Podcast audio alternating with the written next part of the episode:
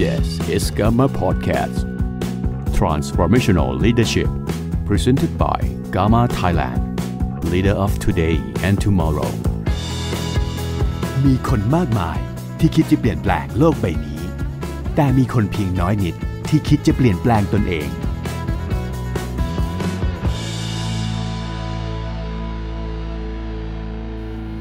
สวัสดีค่ะ บอสกิกทิติรัตน์คำพิลานนท์นะคะ เมิร์ดลวิศราลูกสัมฤทธิ์ค่ะ วันนี้เราสองคนนะคะ ได้รับเกียรตินะคะ จากการมาไลฟ์นะคะอืมมาสัมภาษณ์สุดยอดวิทยากรที่บอกเลยว่าโอ้โหวันนี้ต้องมาฟังเลยนะคะ แบบทีมงานที่แข็งแกร่งนะคะ เรามาพบกับนะคะสุดยอดวิทยากรนะคะ ต้องบอกว่าจากอดีตนะคะ ท่านเป็น ครูสอนดนตรีนะคะใช่ก้าวสู่ธุรกิจประกันชีวิตนะคะ แล้วปัจจุบันเนี่ยสร้างทีมงานที่ยิ่งใหญ่มากๆเลยนะคะพบกับคุณ นัทนิชาทับทองในหัวข้อสร้างทีมงานแบบผู้ประกอบการค่ะ ค่ะ ขอเชิญพี่ชี้ค่ะ สวัสดีค่ะ สวัสดีสวัสดีค่ะสวัสดีค่ะพี่ชีสวัสดีค่ะ ขออนุญาตค่ะเรียกสวัสดีพี่ชีนะคะ ได้เลยค่ะได้เลยค่ะ ยินดีะโอเคสวัสดีอยากให้พี่ชีลองทักทาย FC นิดนึงได้ไหมคะ เป็นวิทยากรที่เข้ามาปุ๊บเนี่ย คนฟังนี่กว่าร้อยท่านเรียบร้อยแล้วนะคะ ตอนนี้นะคะค่ะ FC FC นะคะ ก็โอเคใครเป็น FC พี่ชีพิมพ์มาในช่องแชทให้กับพวกเราสักนิดนึงได้ไหมคะโอเคค่ะพิมพ์ว่าอะไรก็พิมพ์พิมพ์พิมพ์ว่า FC นะฮะมันดี FC พี่ชีเลยค่ะ FC พี่ชีค่ะอ๋อโอเคโอเคพิมพ์เข้ามาในช่องแชทได้เลยนะคะ โอเคค่ะ จริง ๆ แล้วเนี่ยขอบคุณค่ะน้องเมิร์ดพี่เองเนี่ยได้มีโอกาสเอ่อ คุยกับพี่ชิมาได้ได้มีโอกาสพบเจอกันตามงานอะไรหลาย ๆ ครั้งค่ะก็ก็พอได้มีโอกาสได้ได้ได้พูดคุยกันมาบ้างรู้จักพี่ชิกันมาบ้าง แต่ว่าจริง ๆ แล้วอะหลาย ๆ ท่านยังไม่ยังมีอาจโอจะกาสไม่รู้จักไม่รู้จักเลยใช่น้องเมิร์ดเองก็เป็นอยากครั้งแรกที่ได้เจอกันเออนะเป็นครั้งแรกที่ได้เจอกันใช่เนาะค่ะโอเคเลยอยากให้พี่ชีเนี่ยแนะนำตัวเองนิดนึงนะคะ ว่าพี่ชีเองเนี่ยเอ่อก่อนหน้าเข้าสู่อาชีพธุรกิจประกันชีวิตอะค่ะพี่ชีทำอะไรมาก่อนคะอ่าแน่นอนค่ะ ก็หลาย ๆ คน เรียกชื่อว่าครูเนาะก็บางคนก็สงสัยนะว่าเอ้ยทำไมถึงเป็นครูอะไรเงี้ยอยากจะบอกว่าทำอาชีพสอนเนี่ยเป็นครูตั้งแต่อายุ 19 ค่ะ คือ 19นี่ก็ก็เรียนไปด้วยทำงานไปด้วยนะคะเรียนจันทร์ถึงศุกร์ทำงานเสาร์อาทิตย์อย่างนี้ก็ตลอดเลยนะคะเป็นครูเกี่ยวกับเรื่องของการสอนดนตรีนะคะใครที่เอ่ออยู่แถวแถว Fashion Island นะคะก็เจอกันได้นะคะ ตอนนั้นนะคะก็เป็นยามาฮ่านะคะหลังจากนั้นค่ะหลังจากนั้น รู้จักไหมไม่รู้จักใช่ไหมรุ่นนี้คือ KPN หรือเปล่ายังว่ายังรู้จักอยู่ค่ะยังรู้จักอยู่รู้จักทันทันทันอยู่ค่ะพี่ชีทันอยู่ค่ะอ๋อโอเคโอเคโอเคนะคะก็อ่าเป็นครูสอนดนตรีตั้งสิบเก้าค่ะ หลังจากนั้นก็ออกหลังจากที่เรียนจบเนอะเรียนจบก็มาเป็นอาจารย์ที่โรงเรียนนะคะโรงเรียนเนี่ยต้องบอกกันเลยว่าสอนตั้งแต่เด็กอนุบาลนะคะจนถึงอ่าประถมนะคะเด็กอนุบาลนี่ก็แบบสอนคีย์บอร์ดสอนอะไรอย่างนี้ก็ เป็นเวย์ดนตรีมาตลอดเลยค่ะ แล้วก็ค่ะหลังจากที่อยู่โรงเรียนได้ประมาณสักปีกว่าๆก็มีโอกาสได้กลับไปทำงานให้กับมหาวิทยาลัยค่ะอ่าอืมตอนนั้นนี่เองตอนนั้นเองคืออยากอยากอยากจะบอกอย่างนี้ว่าตอนที่เราไปทำงานที่มหาวิทยาลัยเนี่ย จริง ๆ ก็ได้รับเกียรติมากๆเลยนะจากจากท่านคณะบดีเนาะเขาก็เห็นว่าโอเคเราเป็นเราเป็นคนที่ทำงานมาตั้งแต่แบบตั้งแต่ตอนเรียนแล้วนะคะเขาก็เลยชวนเราเข้าไปทำงานด้วยกัน ตอนนั้นเนี่ยทำงานไปอยู่ได้สักประมาณสักปีกว่าๆแล้วนะคะ ปีกว่าเนี่ยพอดีมันมีช่วงเงินเดือนขึ้นใช่ไหมทุกคนนะ คือเราทำงานประจำอะนะเวลาเงินเดือนมันขึ้นเนี่ย เราก็หือนะลุ้นมากเลยนะสำหรับแบบคนไม่เคยทำงานประจำนะคะ ก็เห็นสลิปออกมาก็มีการตกใจเล็กน้อยนะคะ ว่าตายแล้วเงินเดือนฉันขึ้นประมาณสักห้าเปอร์เซ็นอะไรประมาณนี้นะคะ ก็เลยเริ่มมาคิดค่ะเริ่มมาคิดว่า เฮ้ยนี่ถ้าสมมุติว่าวันเนี้ยฉันยังอยู่ในอาชีพนี้จริง ๆ นะคะ อาชีพเนี้ยมันจะตอบโจทย์เรื่องของรายได้ให้กับเราได้หรือเปล่านะคะ อยากให้อืมอยากให้มองภาพอย่างนี้เลยกันขอสไลด์มาเลยค่ะ คือตอนที่ทำไปเนี่ย ตอนที่ทำไปนะตอนนั้นเราก็อายุประมาณสักยี่สิบต้นๆเนาะนะจริงๆอาชีพนักดนตรีอาชีพครูหรืออะไรเงี้ยมันดีมากๆนะทุกคนนะคะ แต่ว่าพอเราทำไปสักพักเนาะตอนเราอายุประมาณสักยี่สิบหกแล้วยี่ห้ายี่หกละเราเริ่มเห็นค่ะ เริ่มเห็นว่า ถ้าเกิดเราอยู่ต่อเนี่ยเราต้องใช้เวลาอีกประมาณสักยี่สิบปีมั้งรายได้เราถึงจะแบบโหได้ตามเป้าอะไรประมาณนั้น ก็เลยเริ่มมาคิดค่ะ เริ่มมาคิดว่า เรายังจะทำงานสายดนตรีต่อดีไหมหรือว่า เอ๊ะ เราจะออกไปทำงานค้าขายอะไรดีอะไรประมาณนั้นนะคะจริงๆเนี่ยต้องบอกเลยนะว่าตอนนั้นนี่กำลังกำลังสมัยนั้นนี่คือกำลังจะเป็นนักแต่งเพลงนะนี่นะคะแต่งเพลงก็มีแต่งเพลงไปละประมาณสักประมาณเกือบจะจบเพลงแล้วแหละนะ ทีนี้ช่วงนั้นมันเป็นยุคที่แบบบอสกิกน่าจะรู้ดีนะฮะ เป็นยุคค่ะที่เพลงเพลง cover เยอะมากๆ เนาะเพลงใหม่ ๆ นี่แทบไม่ได้เกิดเลยนะคะค่ะก็เลยคิดไปคิดมาว่าแบบ เออ ฉันไปทำงานขายดีกว่า ประมาณนี้ค่ะอ่าค่ะ โอ้จริงๆ คือเป็นคนขยันมากอะเริ่มทำงานมากตั้งแต่แบบสิบเก้าอะใช่คือแล้วเขาเป็นคนมีวิชั่นมองการไกลค่ะ ทีนี้อยากถามพี่ชีนิดหน่อยค่ะว่าพอพี่ชีรู้สึกว่าโอเค เราสนใจงานขาย แต่ว่าอืมทำไมอะไรมันคือสิ่งที่ทำให้เราตัดสินใจเลือกในอุตสาหกรรมการประกันชีวิตล่ะคะอ่านะคะต้องบอกว่าเนื่องจากว่าแม่ขายประกันมาก่อนนะคะจริงๆเออ คือลูกแม่ผู้บริหารนี่เองเออเออลูลูกกผู้ผู้บบริริหาหารรนี่นี่เอเองงโอเคหลายๆคนอาจจะไม่รู้นะหลายๆคนอาจจะไม่รู้นะเออแม่แม่ชีนี่เข้ามาในวงการของประกันเนี่ยตอนนั้นน่าจะชีน่าจะประมาณสิบสี่อะเพราะฉะนั้นเราก็คลุกคลีเนาะกับกับกับกับงานประกันมาตลอดเลย เราได้เจอผู้บริหารหลาย ๆ คนมาตลอดมีโอกาสก็มาสัมมนากับแม่หรืออะไรประมาณนี้ เราก็เลยรู้สึกว่าเฮ้ยงั้นถ้าวันนี้ฉันจะทำงานขายเนี่ยยุคนั้นต้องบอกเลยว่า MLM อะเยอะมาก แล้วเราก็แบบ ค่ะ เออหรือเราจะไปขาย เราเราจะไปเป็น MLM หรืออะไรอย่างเงี้ย ก็คิดไงคิดหลายอย่าง จะไปเปิดธุรกิจโน่นนี่นั่น ก็ ก็เหมือนแบบเรียงลำดับว่าจะยังไงดี ก็เลยคิดว่าเอาวะทำงานกับคุณแม่นี่แหละ เนาะ ไปขายประกันดีกว่านะเป็นยังไงคะทุกคน ถ้าหลาย ๆ คนที่เป็นท่านผู้บริหารนะคะ ถ้ามีลูกนะ แล้วลูกบอกว่าไปขายประกันดีกว่า ดีใจไหมคะ ดีใจค่ะ ดีใจแน่นอน ดีใจดีใจ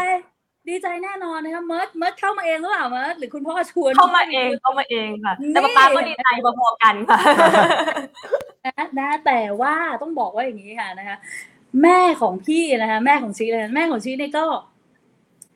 พอเราบอกว่าจะมาขายประกัน แม่บอกว่า ไม่ ไม่ขาย ไม่ทำอ้าวคืออ้าวเดี๋ยวนะงงไหมคือคืองงมากนะ เมื่อกี้ฟังฟังๆก็เพลินๆอยู่อะแต่อยู่ดีเออๆคุณแม่ไม่ให้เขามาทำ แปลกมากสปิลเพราะอะไรคะเพราะอะไรคะคือต้องบอกว่าอย่างนี้ค่ะถ้าถ้าย้อนไปเมื่อประมาณแบบหลายปียี่สิบกว่าปีที่แล้วเนี่ย คือการขายประกันมันไม่ใช่เรื่องง่ายอะ่ะ แล้วเขารู้สึกว่าเขาลำบากเขาเหนื่อยเขาต้องแบบโอ้ยกว่าจะ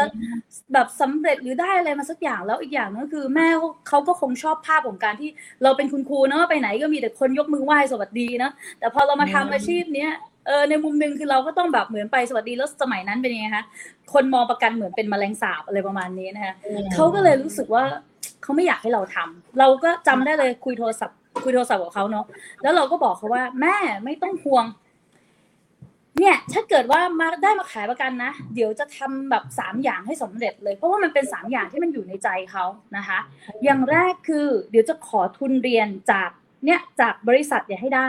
เนื่องจากว่าเอ่อ ตอนที่เราทำงานเป็นเป็นเป็นเป็นอาจารย์อยู่ที่มหาวิทยาลัยเนี่ยตอนนั้นมหาวิทยาลัยกำลังจะให้ทุนเรียนต่อในระดับปริญญาโท แม่เขาก็กลัวว่าเราจะเสียโอกาสเออเราก็เลยบอกไม่ต้องห่วงเดี๋ยวเราจะแบบขอทุนมาให้ได้อะไรอย่างนี้เนาะอันนี้อันที่หนึ่งนะอันที่สองค่ะ ก็เราก็บอกเขาว่าไม่ต้องห่วง ยังไงก็ตามมาอยู่ที่นี่เนาะมาทำงานอยู่ที่บริษัทประกันเนี่ย เราจะต้องเป็นวิทยากรให้ได้ เพราะแม่เขาติดภาพการที่เราเป็นครู อะแล้วก็เป้าหมายที่สอง แล้วเป้าหมายที่สามเราก็บอกเขาว่าไม่ต้องห่วงเรื่องของรายได้ เราจะทำให้มีรายได้หลักแสนไวๆอ่าประมาณนี้ค่ะประมาณนี้อืมแล้วตอนนั้นมีกลัวบ้างไหมคะพี่ชีเพราะแบบคุณแม่พูดมาอย่างนั้น เรากลัวไหมคะตอนนั้นอืมไม่กลัวคือเป็นคนที่แบบจะตัดสินใจอะไรแล้วคือแบบไปอะ go on คือถามว่าในมุมหนึงทำไมทำต้องต้องต้องบอกว่าทำไมถึงไม่กลัว เพราะว่าเราไม่ได้เห็นแค่คุณแม่เนาะเราเห็นค่ะที่ที่แบบเรารู้จักเอ่อมาตั้งแต่แบบ คือจบแล้วก็มาทำงานประกันเขาก็ดีขึ้น เราเห็นผอเนาะ VP ของเราเขาก็สำเร็จจากงานนี้แล้ว VP ก็เล่าให้เล่าให้เราฟังมาตั้งแต่เด็กว่าเขาสำเร็จได้ยังไง เราเห็นอืมพี่สาวของเรา ซึ่งก็เป็นระดับเอ่อปัจจุบันนี้เป็นเป็นระดับผู้ช่วยผู้อำนวยการนะคะเราเห็นเขามาตลอดกับความสำเร็จแล้วมันเหมือนมันฝังใจว่าทำไมล่ะในเมื่อแบบเฮ้ยคนอื่นสำเร็จได้เราก็ต้องสำเร็จได้อืมขอขอนิดนึงได้ไหมคือคือคืออยากรู้นิดนึง คือคุณแม่อืมก็เป็นผู้บริหารใช่ไหมคะ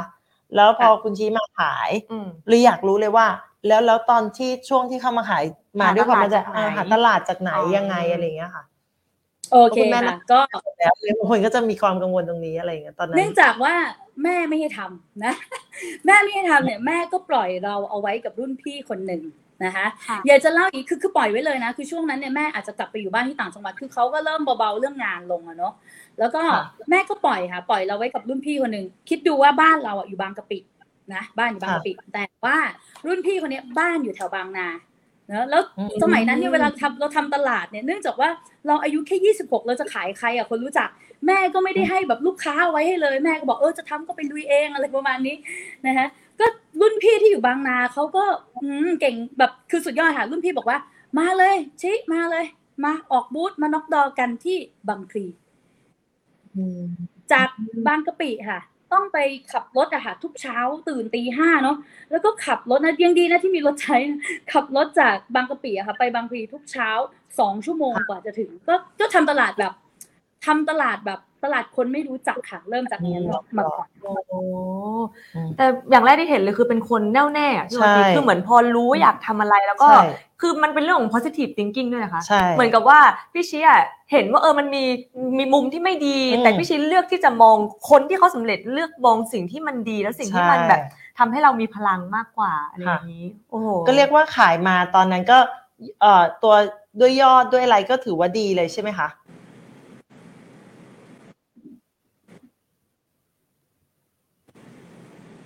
อ๊ะดีเลยอะอ๋อน่าจะดีเลยนิดนึงยังอยู่เมื่อกี้คือ เมื่อกี้นิดนึงพอดีเมื่อกี้สัญญาณหายไป ตอนช่วงที่ขายค่ะ ก็เรียกว่าตอนนั้นเนี่ยยอดเนี่ยคือแบบดีเลยใช่ไหมคะ แล้วก็แบบเป็นยังไงบ้างคะตอนช่วงที่ทำตลาดแบบน็อกดอค่ะอ๋อถามถึงตอนช่วงทำตลาดน็อกดอใช่ไหมคะใช่ใช่ใช่ค่ะใช่ค่ะโอเคโอ้โห เป็นอะไรที่เขาเรียกว่าไม่รู้อะค่ะ รุ่นพี่เนี่ย เราก็เข้าใจว่ารุ่นพี่คุณแม่เนี่ยเขาจะรู้อะนะแล้วแล้วเราก็คือพอพอถึงเวลาแบบไป ก็เอ้ยยังอยู่ไหมคะยังอยู่เนาะออกบูธอยู่มันก็ค่ะดูเป็นเรื่องง่ายเนาะ แต่พอถึงเวลาพอไปน็อกดอเนี่ย เหมือนกับเรานึกถึงแต่ภาพของกดออดหน้าบ้านแล้วบอกว่ามิสทีนมาแล้วค่ะค่ะเพราะฉะนั้นวิธีการนี่คือเราก็ทำแบบนั้นเลยค่ะก็ไปกดออดหน้าบ้านเขาแล้วก็ค่ะเรียกเขาออกมาว่าแบบ เอ้ย เนี่ยอืมเออประกันค่ะพี่ทำอย่างเงี้ย ก็ก็ก็ทำแบบนี้ค่ะทำแล้วก็อืมเรียนรู้มาเรื่อยๆแล้วกันค่ะ โอ้สุดยอดมากสัญญาณอ ยู่ไหมคะยังอยู่ค่ะ โอ้สุดยอดมากแล้วตอนนั้นแสดงว่าเรายังอยู่ต้องแบบทนกับการปฏิเสธใช่ของคนเยอะมากเลยใช่ไหมเยอะคะมากพี่เลชิยก็เรียกว่า เยอะค่ะ คือเอาตรงๆไปแล้วแบบ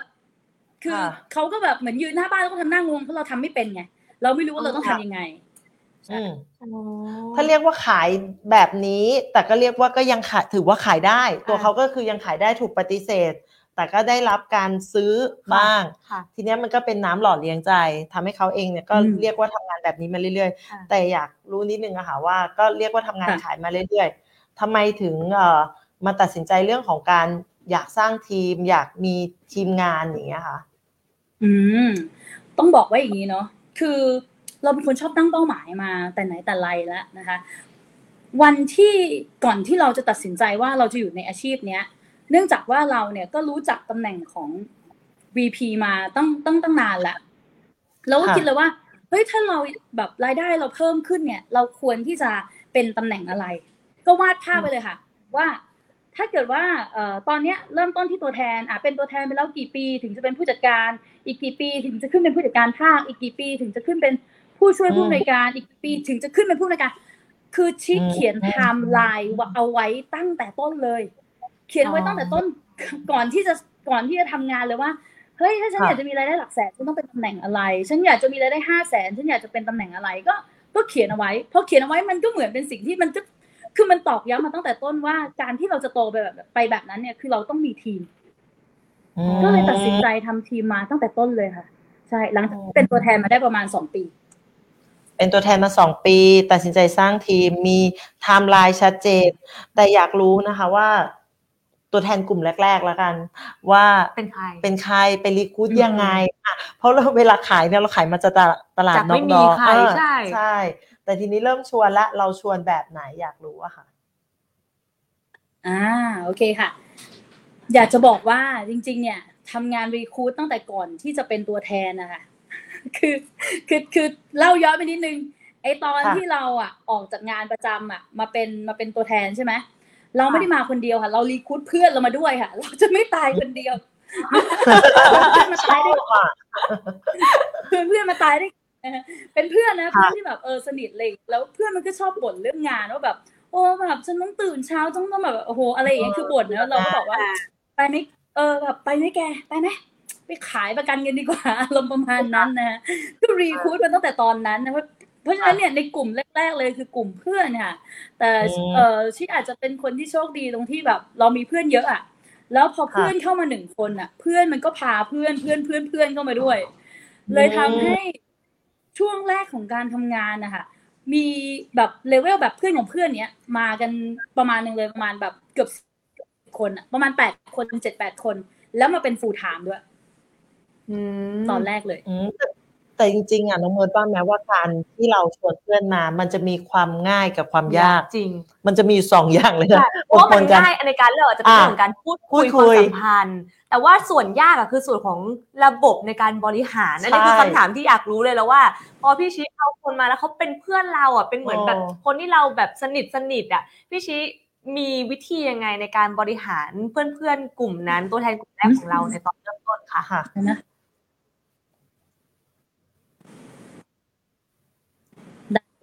ได้ค่ะ โอเค เออเนี่ยยังอยู่ไหมเดี๋ยวพี่ขอเปลี่ยนสัญญาณสักครู่ได้ปะได้ได้ค่ะ ระหว่างนี้ขออนุญาตอ่าน comment นิดนึงได้ไหม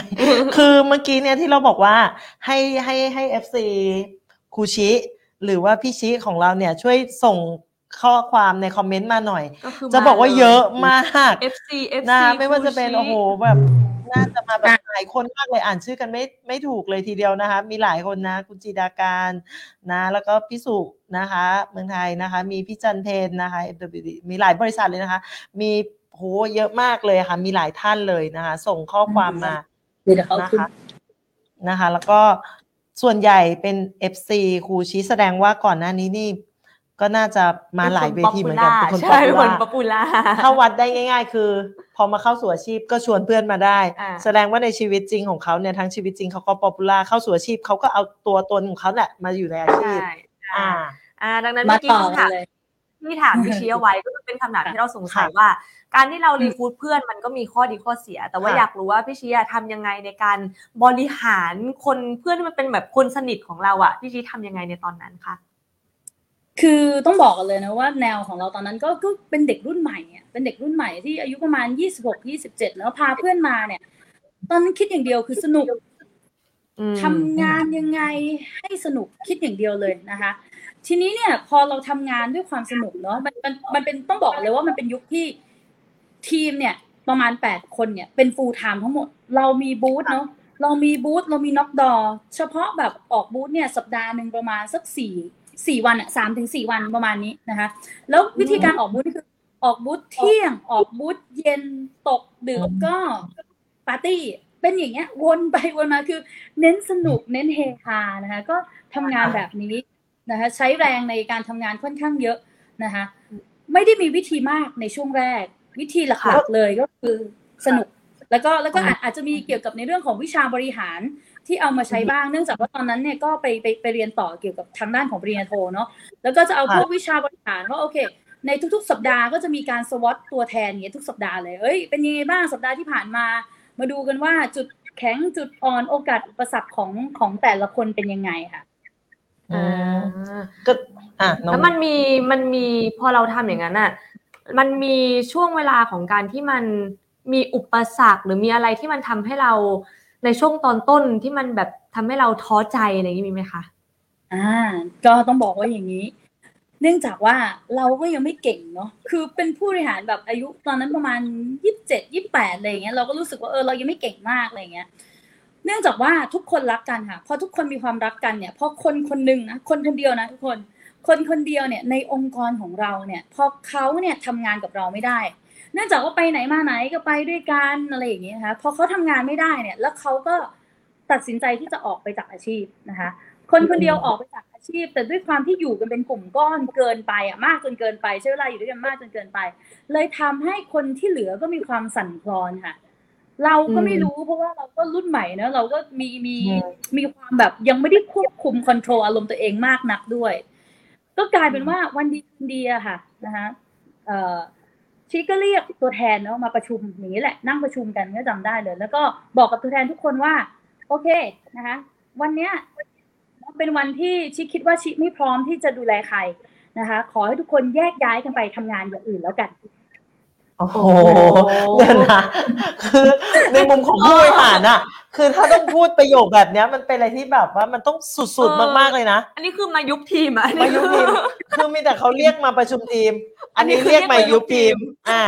ตอนตอนที่เราตัดสินใจที่เราจะแบบ คือ process ก่อนที่พี่ชี้คุยกับตัวเองยังไง เพราะว่ามันเป็นเรื่องที่ยากนะใช่พี่บอสกิกเหมือนเรา มันมีพอเราอยู่ใน position ที่เรารู้สึกว่าเฮ้ยเราเป็นผู้บริหารแล้วอะใช่มันมีความเป็นแบบบางครั้งมีอีโก้บางครั้งอืมมีความว่าเออเราอยู่ตรงนี้แล้วเราจะเป็นลงยังไงอะอืมพี่ชี้คุยกับตัวเองยังไงให้เราแบบเรา มันถึงไปสรุปได้ว่าเออเรายอมเองว่ามันเป็นเพราะเราเองที่เรายังไม่พร้อมเงี้ยค่ะค่ะคืออื้อหือตอนนั้นเนี่ยสิ่งที่มันเกิดขึ้นเนอะเราก็เราก็เริ่มรู้สึกว่า พอพอมันมีปัญหาทิ้งเอาไว้เนี่ย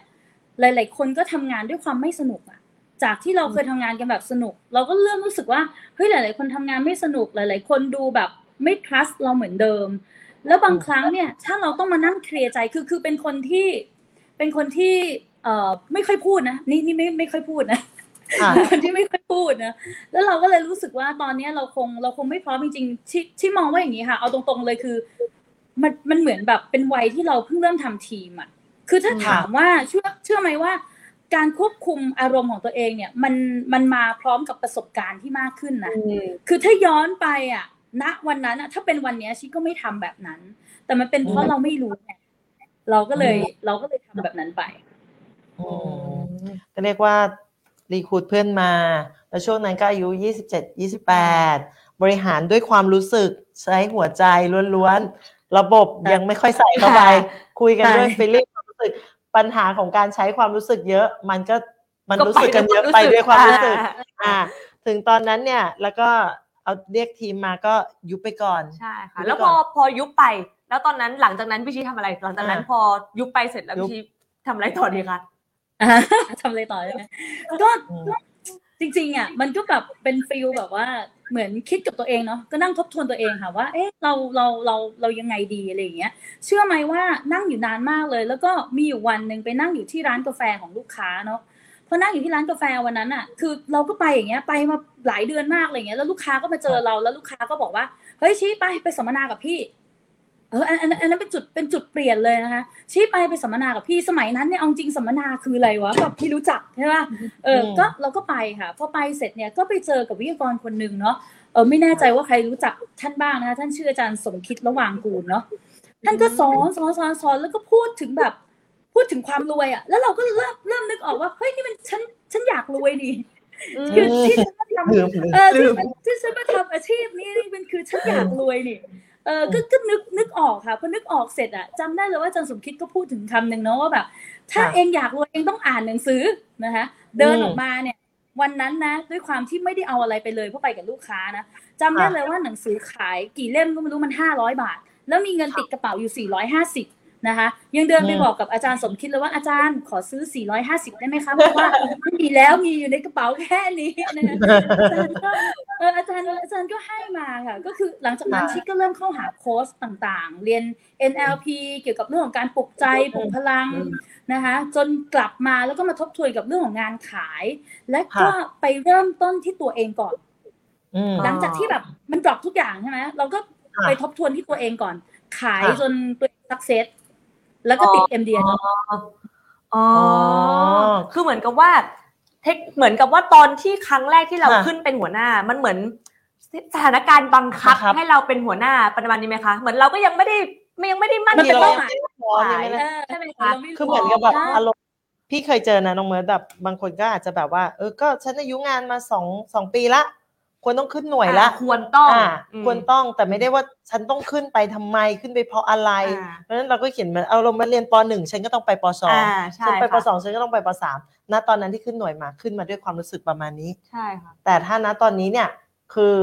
ตัดสินใจแบบว่ากลับมาเขาเออฟื้นมาอีฝึกกมามาฝึกอีกครั้งหนึ่งอ่าฝึกจากเบสรากฐานให้มันอ่าคงว่าเราเป็นใช่ไหมคะผู้นำต้องทำให้ดูก่อนอ่าอ่าต้ก็องเลเริ่ยมตัดแข็งแกร่ง มาขายขายนำก่อนอ่าขายนำ อ่า จนติด MDT พอความมั่นใจเกิดขึ้น พี่ชี้ทำอะไรต่อคะ หลังจากนั้น โอเคค่ะ ก็พอความมั่นใจมันเกิดขึ้นเนาะเราก็เราก็ขายจนมีคุณวุฒิเนาะหลังจากนั้นเนี่ยเราก็ คือด้วยความที่เรายังรู้สึกว่าเรายังอยากทำเกี่ยวกับทีมอยู่นะคะ แต่ว่าในในในในสายตรงของเราในหน่วยของเราเนี่ย เราเรามีคนน้อยมากเลยอะคือคนก็มีแบบแทบจะไม่ได้แอคทีฟไม่ได้อะไรเลยอย่างเงี้ยเราก็ เราก็ไปไปรวมกลุ่มค่ะ รวมกลุ่มกับน้องๆเนอะน้องๆที่อยู่ในฝ่ายด้วยกัน แล้วก็ทำค่ะทำสร้างเป็นชื่อว่า Dream Team เนอะสมัยนั้นก็คือแบบเหมือนอารมณ์เหมือนเป็นทีมในฝันน่ะนะคะก็สร้างทีม Dream Team มาตั้งแต่ปี 2558 นะคะ สร้างกับกลุ่มน้องแบบที่เอ่ออยู่ประมาณสัก ตอนแรกก็เริ่มกันแค่สองหน่วย ไปไปมาๆก็อยู่แบบโตขึ้นมาเรื่อยๆ อยู่ที่ประมาณสักสิบหน่วย อันนั้นก็คือเป็นกลุ่มแรกที่เราสร้างนะคะ ก็มีวัฒนธรรมที่เป็นลักษณะของการเป็นพี่เป็นน้องกันเนาะสำหรับ Dream Team นะคะ แต่หลังจากนั้นค่ะหลังจากสร้าง Dream Team เนาะเมื่อประมาณปี 2021 นะคะชิก็มาสร้างอีกกลุ่มหนึ่งเพราะว่า Dream Team เนี่ยคนค่อนข้างจะเยอะมากนะคะชิก็มาสร้างกลุ่มหนึ่งนะคะอีกกลุ่มหนึ่งชื่อว่ากลุ่ม Gen Advisor ในปี 2021 นะคะซึ่งซึ่งพอเราพอเรากลับมาเนาะแล้วรอบเนี้ยเราทำ Gen Advisor เนาะค่ะเรามุ่งมั่นไปที่การสร้างตัวแทนเป็น generation generation นะคะอืมจากปี 2021เอ่อเราจำได้เลยว่าเราเปิด generation แรกนะคะตอนเดือนประมาณกุมภาจากปี 2021 มาถึงปัจจุบันเนี่ยเราเราผลิต generation ทั้งหมดมาแล้ว 12 generation นะคะด้วย leader ทั้งหมด 11 คนอืมต่อเจนนี่ก็คือคนคนร่วมในในเจนรอบหนึ่งเนี่ยก็คือเยอะไหมคะจำนวน เอ่อถ้าเป็นรอบแรกเนี่ย เรามีกันอยู่ประมาณ5คนค่ะ รอบแรกเลยนะอ่า แต่แต่รอบหลังๆก็จะเพิ่มเพิ่มขึ้นมาเรื่อยๆค่ะเจ็ดคนแปดคนเก้าคนสิบคนประมาณอ่าตรงนี้ดีมากเลยนะน้องเมิร์ดคือไม่ใช่แหละที่พี่ต้องขอคือด้วยด้วยพอเขาเริ่มเนี่ย พอเขาเริ่มเนี่ย ถ้าเขารู้ว่าเขาเริ่มเองเนี่ย มันมันจะน้อยไปในเรื่องของกำกำลังพลเรื่องอะไรก็แล้วแต่ เขาเลือกที่จะไปจับมือกับอืมคนคนอื่นอื่นก่อนอ่าเพราะว่าเขาบอกว่ายุคนี้ไม่ไม่จำเป็นต้องเก่งทุกอย่างจริงเนาะเราต้องมาแบบมา X กัน X กันนี่อ่า X กันอ่าเราก็ไปรวมกันกับกลุ่มแล้วทำให้เกิดบรรยากาศอืมความรู้สึกมาอีกแล้วนะความรู้สึกมาอีกแล้วนะเกิดบรรยากาศเกิดความรู้สึกที่ดีต่อกันอะแล้วก็ทำงานแต่รอบเนี้ย สิ่งที่เขาเพิ่มเติมมาเขาเริ่มมีเรื่องของการรับทำระบบที่อ่าชัดเจนมากขึ้นอะโอเค ในในความสำเร็จที่มันเกิดขึ้นกับในส่วนของกลุ่มเจนน่ะเออพี่ชี้ค่ะว่ามันแตกต่างจากตอนในตอนที่ทำเจนตอนเนี้ยกับตอนนั้นที่เราทำหัวหน้าพี่ชี้ว่ามันคืออะไรที่มันสร้างความแตกต่างในที่มันทำให้เราสำเร็จต่างกันค่ะ โอเคค่ะคือคือต้องต้องต้องบอกว่าครั้งแรกเนอะตอนที่เราทำทีมอะเรารู้แค่ว่าเราออกเราต้องออกไปทำงานขาย คือตารางของเราในแต่ละหนึ่งสัปดาห์ เรารู้ว่าเราต้องไปขายวันไหน เราไปขายวันไหนเราเอออยากจะมีรายได้เท่าไหร่เรารู้แค่นั้นค่ะ แต่สำหรับการทำเจนไม่ใช่ค่ะ การทำค่ะการทำเจนเนี่ยเราวางผังเอาไว้เลยค่ะว่า วันนี้การที่เด็กเข้ามาเนี่ยเป็นตัวแทนร่วมกับเราเนี่ยจะต้องผ่านอะไรบ้างนะคะกว่าที่เขาเนี่ยจะกลายเป็นลีดเดอร์ของกลุ่มนะคะจะต้องผ่านหลักสูตร จะต้องผ่านหลักสูตรการเรียนนะคะเราเราก็ทำเป็นหลักสูตรออกมาเลย จริงๆเนี่ยหลักสูตรเนี่ยชี่เขียนมาตั้งแต่ตอนตอนโควิด นะคะอืมแล้วก็โควิดมีการเทสมาแล้วประมาณหนึ่งนะคะแต่พอหลังอืมโควิดเนี่ยสองศูนย์สองหนึ่งก็ทำกันแบบจริงจังเพราะฉะนั้นภาพที่มันต่างกันเลยคือตอนนั้นเนี่ยมันมีแต่ใจมันไม่มีอะไรเลย แต่ค่ะตอนเนี้ยเออมันเริ่มแบบมีใจแล้วมันก็เริ่มแบบค่ะดูระบบอ่าแต่มันยังไม่จบใช่ไหมเดี๋ยวมีภาคต่อใช่ไหมเริ่มมีระบบมาแล้วนะคะก็ประมาณนั้นมีระบบมากขึ้นโอ้อันนี้คือเมื่อว่าเป็นดีมากนะ เพราะพี่เชียร์คือตัวอย่างของคนที่โชว์ให้เห็นถึงการมีทั้งสองอย่างอะค่ะ คือมันจะมีแค่ ความสัมพันธ์อย่างเดียว อืมไม่มีระบบก็ไม่ได้ หรืออมมันจะเป็นโรบอทมีระบบอ่า อย่างเดียว ไม่มีความรักไม่มีความสัมพันธ์ก็ไม่ได้ไม่ได้ แต่คือมันเอาสองอย่างมาผสมกันในการใช่ สร้างกลุ่มที่มั่นคงยิ่งขึ้นใช่อืม เออเพราะเพราะว่าถ้าฟังฟังดูแล้วเนี่ย เราเริ่มเห็นแล้วว่าเขาอะเรียนรู้จากประสบการณ์ของเขา แล้วก็กำลังจะเอามาพัฒนาต่อของอ่าเขายังไง อืมทีเนี้ยเอาจริง ๆ นะน้องเมิร์ดพี่ขอไปคำถามอะอีกได้นิดนึงก่อนได้เอาเอาเลยเอาของช่วงหน้ามานิดนึงเริ่มอยากรู้แล้วว่า พอเราเริ่มมีระบบที่พร้อม เริ่ม ความมั่นใจอืมน่าจะเกิดขึ้นเยอะมาก ทีเนี้ยอยากรู้เรื่องการนำคนเข้ามาแล้วนำคนที่เนี้ยมันมันจะแตกต่างจากกลุ่มแรกคือเราไปเอาเพื่อนมา ชวนเพื่อนมา รู้สึกดีต่อกันก็เข้ามาเลย แต่รอบเนี้ยอ่าพี่ชี้มีระบบมีนู่นนั่นนี่อ่าเริ่มมีวิสัยทัศน์ที่ตั้งขององค์กร พี่ชี้เริ่มไปชวนใครเข้ามาค่ะ โอเค เดี๋ยวขอสไลด์ประกอบเลยด้วยแล้วกัน เดี๋ยวจะทำให้เห็นภาพนะครับว่าค่ะคือถ้าระหว่างที่เรามี สเปคกับไม่มีสเปคในการเลือกคนนะมันจะเป็นภาพแบบไหนบ้างก็ต้องบอกค่ะกันเลยว่าการนำเข้าเนี่ยช่วงแรกๆแน่นอนค่ะ มันไม่ได้มีสเปคค่ะ ปัญหาอย่างแรกที่ชี้เจอเลยคือปัญหาของวัยอืมเด็กเกินไปเพิ่งจบนะเราก็แบบไม่สามารถบางคือบางครั้งเหมือนเด็กไม่มีประสบการณ์นะคะเพราะเด็กเกินไปมันเวลาจะทำอะไรก็ตามเนี่ย มันกลายเป็นว่าเขาเขาเหมือนเขาไม่เข้าใจ เรื่องของอืมความรับผิดชอบเนี่ย เด็กบางกลุ่มก็จะยังมีน้อยอยู่ ถูกไหมคะเพราะว่าเขาไม่เคยทำอะไรเลยนะคะเรื่องของการที่ไม่เคยทำงานเหมือนที่บอกไป เรื่องของการที่แบบพอเราไม่มีสเปคเนี่ยเราไม่รู้ว่าเฮ้ยควรจะจบอะไรเอ่อค่ะทักษะแนวคิดควรจะมีขนาดไหน เลยทำให้เราก็เจอกับกลุ่มที่เขาไม่สามารถจะพัฒนาต่อไปได้อะพัฒนาต่อค่ะไม่ได้คืออะไรคือบางทีแล้วเขาอาจจะได้แค่ขายในในผลิตภัณฑ์ธรรมดา แต่เขาไม่สามารถจะต่อยอดไปในเรื่องของไอเดีย ไม่ไม่เข้าใจไอเดีย ไม่เข้าใจปีระมิดทางการเงินได้นะคะกับอืม กับอีกประเด็นหนึ่งก็คือพอเราไม่มีสเปคเนี่ยมันกลายเป็นว่าบุคลิกมันก็ไม่โดนอะ คือมันไม่ใช่อะ มันไม่ใช่คนที่จะแบบเป็นบุคลิกดีมากพอที่จะมาอยู่ในในในในในการทำงานของเราเพราะว่าต้องอืมก็ต้องยอมรับว่างานของเรามันอาศัยความน่าเชื่อถือนะคะค่ะพอหลังจากนั้นเนาะพอไม่มีสเปคเสร็จเราก็เริ่มที่จะกำหนดสเปคขึ้นมานะก็การเลือกสเปคเนี่ยแน่นอนค่ะอย่างแรกวัยมันต้องใช่เนาะเราก็จะกำหนดไว้เลย ซึ่งก็เป็นวัยยอดนิยมใช่ป่ะยี่สิบห้าถึงสี่สิบถึงสี่สิบห้าอะไรประมาณนี้ ดูแบบ เจเนอเรชันที่กว้างนะเลนส์กว้างนะยี่เออนะก็คือยี่สิบยี่สิบกว่าถึงสี่สิบอะเลนส์กอ่าว้างประมาณยี่สิบห้าถึงสี่สิบห้าจริง ๆอะโอ้โหค่ะเมื่อกี้ไม่ได้เล่านะว่าคำว่าเจนเนี่ยมี S เนี่ยตามความเป็นค่ะจริงเลยความตั้งใจคือชี้ดูแลทุกเจเนอเรชันนะคะอ่าอืมอ่าเจนเนอเรใช่ชั่นเรายังมองว่าเอ๊ะเลนส์มาจากกว้างไหนเนี่ยคือมันเราวัดจากอะไรเรื่องของอ่าคำว่า วัยที่ใช่เนี่ยวัดจากอะไรวัดจากอายุหรือว่าวัดจากแนวคิด บางคนอายุเยอะแต่ว่าแนวคิดเขาแบบคนรุ่นใหม่อ่าก็ได้อืมโอเคเพราะฉะนั้นเลนส์อายุมันกว้างก็คือไม่ได้เป็นปัญหา ก็เลยอยากรู้ว่าไอ้คำว่าวัยที่ใช่เนี่ยวัดจากอืมเรื่องอะไรบ้างอะไรเงี้ยค่ะ คือคือจริงๆถ้าถ้าถ้าดูลึกลงไปอะค่ะที่แบบรับทุกวัยจริงๆนะแม้กระทั่ง baby boomer ก็รับเหมือนกันนะคะ ถ้าดูจากคำว่าวัยแต่ว่าเราจะมี section ค่ะ จริงๆ เรามี section แยกว่าเอ่อ ในวัยของ baby boomer เนี่ยเราตั้งชื่อเป็นกลุ่ม 60 group ค่ะ กลุ่มที่อายุแบบ 60 อ่า ประมาณนี้ 50 ไปปลายว้าวหกสิบอะไรอย่างเงี้ยเออซึ่งซึ่งว้าวเราก็มองว่ากลุ่มนี้ กลุ่มนี้ก็เป็นกลุ่มที่เขาก็จะมีฐานของเขาประมาณหนึ่งและคือด้วยความที่ปัญหาของคนปัจจุบันเนี่ย คนปัจจุบันส่วนใหญ่ไม่สยิ่งต่างเจเนอเรชันเขาไม่สามารถทำงานร่วมกันได้แล้วเราก็ค่ะเลยทำแบบนี้ค่ะ60 group นะคะอืมแล้วก็กลุ่มที่ 2 ก็จะเป็นกลุ่ม generation X แล้วก็จะใช้ชื่อว่าเป็น DX กลุ่มที่3ก็จะเป็น Gen Y และกลุ่มทีสี่4ก็จะเป็น Gen C นะคะคืออมคือตามความเป็นจริงอะก็รับทุก gen เลยค่ะ แต่แต่ว่าชีก็พยายามทำกลุ่มก้อนให้แต่ละ gen เขาได้ทำงานแบบร่วมกันแล้วก็มีความสุขในการทำงานด้วยกันนะคะอ่าทีนี้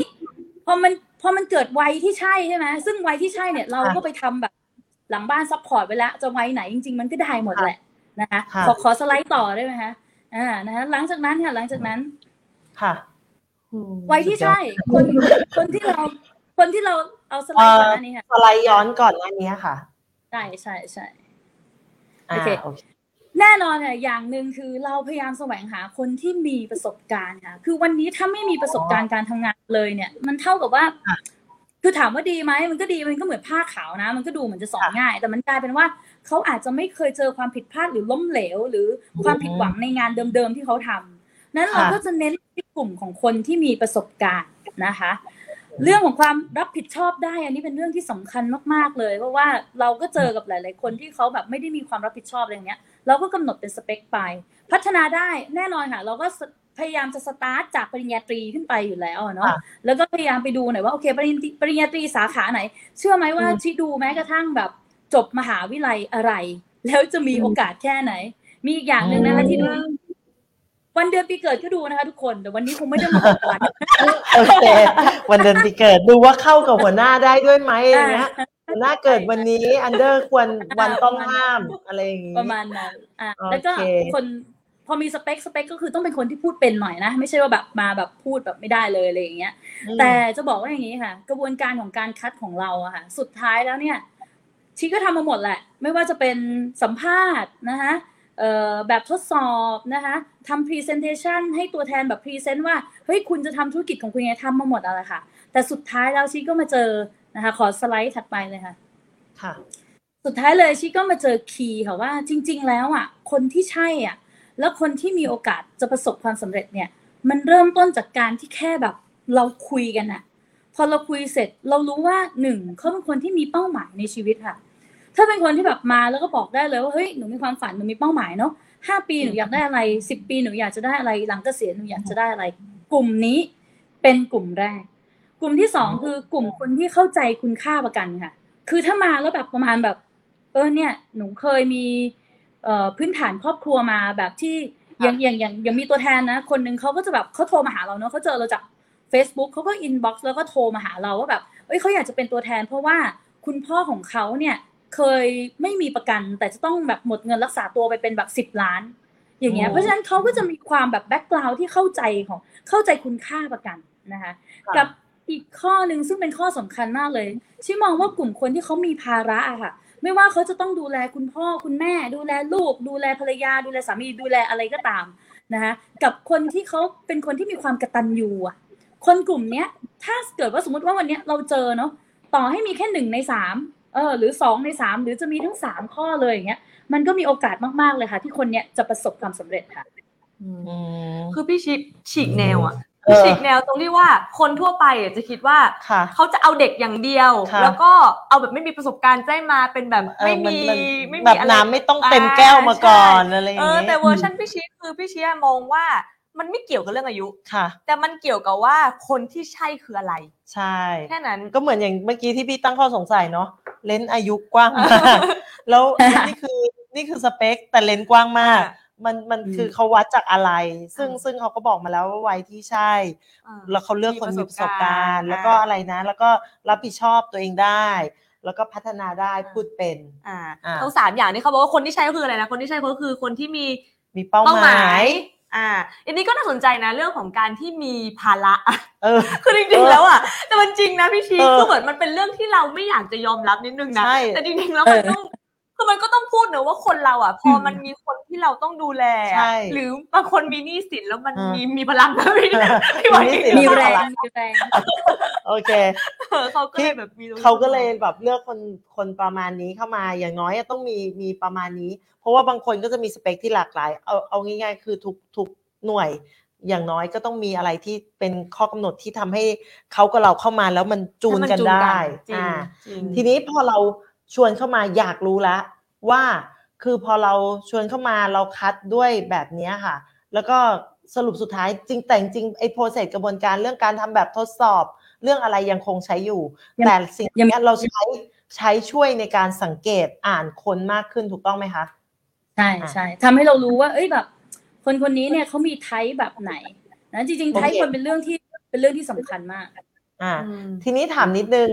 แล้วเราจะรู้เขาได้ยังไงอะคะมีคุณชี้มีวิธีการพูดคุยยังไงอ่าที่ถึจะงรู้ถึงว่าเขาถึงรู้เขามีป็นคนที่เป้าใช่หมายอะเออเขากตัญญูนะอะไรเงี้ย เพราะว่าบางคนแบบ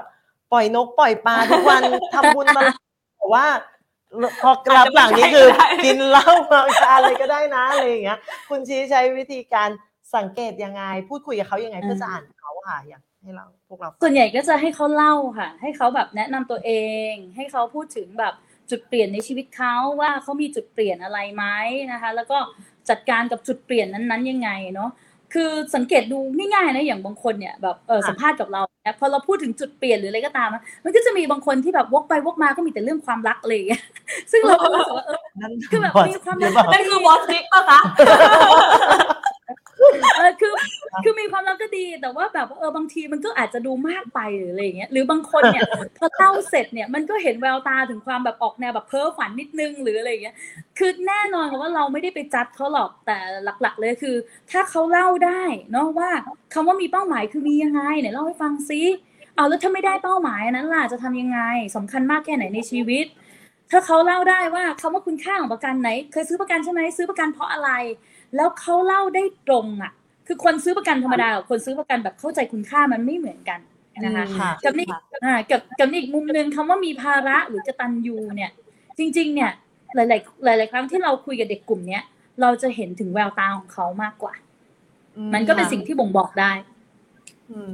เพราะว่าเรื่องนี้คือมันเป็นเรื่องที่เหมือนปกติ ถ้าเราเอาแค่เรื่องของซิสเต็มแบบอืมสัมภาษณ์คือ ใช้เออความระบบอย่างเดียวหระมายบบถึงว่าอย่างเดียวมาถึงเราก็จะถามแค่เรื่องว่าเออคุณเก่งเรื่องอะไรเรียนจบด้านไหน คุณลองทำอืมข้อดีนู่นนี่นู่นนี่ อันนั้นมันอาจจะเป็นสิ่งแบบเวลาคนมาสัมภาษณ์อะเขาก็พร้อมพูดให้ตัวเองดูดีอยู่เสมออยู่แล้วใช่ใช่ไหมคะแต่ว่าข้อดีคือเหมือนพี่ชี้คือใช้วิธีการคุยเหมือนกับเป็นแบบพี่น้องกันคุยกันให้รู้จักกันจริง ๆ ว่าอะไรคือสิ่งที่มัน เออเป็นเบื้องหลังในเหตุการณ์ในชีวิตเขาจริง ๆ อย่างนี้ใช่ไหมคะซึ่งอย่างใช่น้อยค่ะก็แบบเหมือนกับแบบ ให้ฟังเนาะอย่างแบบบริษัท Google เนี่ย เวลาเขาเอ่อรับสมัครคนเข้าทำงานเนี่ยเขาก็จะแบบว่ายกตัวอย่างเคสขึ้นมาแล้วดูว่าเขาอะแก้ปัญหายังไงคนแก้ปัญเอหาอยังไงเพราะว่าเพราะว่าถ้าถามว่าอะคุณลองแนะนำตัวซิคุณท่องสคริปต์มาอ่าคุณจะพูดได้ดีแล้วอ่า ถ้าคุณลองบอกว่าคุณผ่านอะไรมาก่อน มันเป็นคำถามแบบเนี้ย ถ้าคนที่เล่าได้ดีก็อาจจะ พูดดีไปเลยอ่าเราก็อาจจะรับมาเลย แต่ว่าอย่างพี่ชี้เนี่ยจะค่อนข้างจะคล้ายกับที่ที่กิ๊กฟังแบบค่ะ Google มาอะไรเงี้ยก็จะแบบโยนเคสลองถามมาซื้อประกันอะไรยังไงแล้วฟังเขาเพื่อจะเอามาดูว่าเขามีแนวคิดยังไง แล้วมันใช่ไอ้สามข้อที่เราต้องการไหมมันตรงไหมแล้วอืมแล้วพี่ชี้ว่ามัมันนแตกต่างจริงๆไหมคะพอพอเราเปลี่ยนพอเริ่มมีเอ่มสเปคที่ชัดเจนอะมันมันแตกคนที่เราชวนเข้ามามันแตกต่างจริง ๆ เลยไหมคะก็ต้องบอกกันเลยว่าในมุมหนึ่งเนาะ คือถ้าเกิดพูดถึงแบบสเปคที่ซีเรียสมากๆเลยสำหรับชีคือพัฒนาได้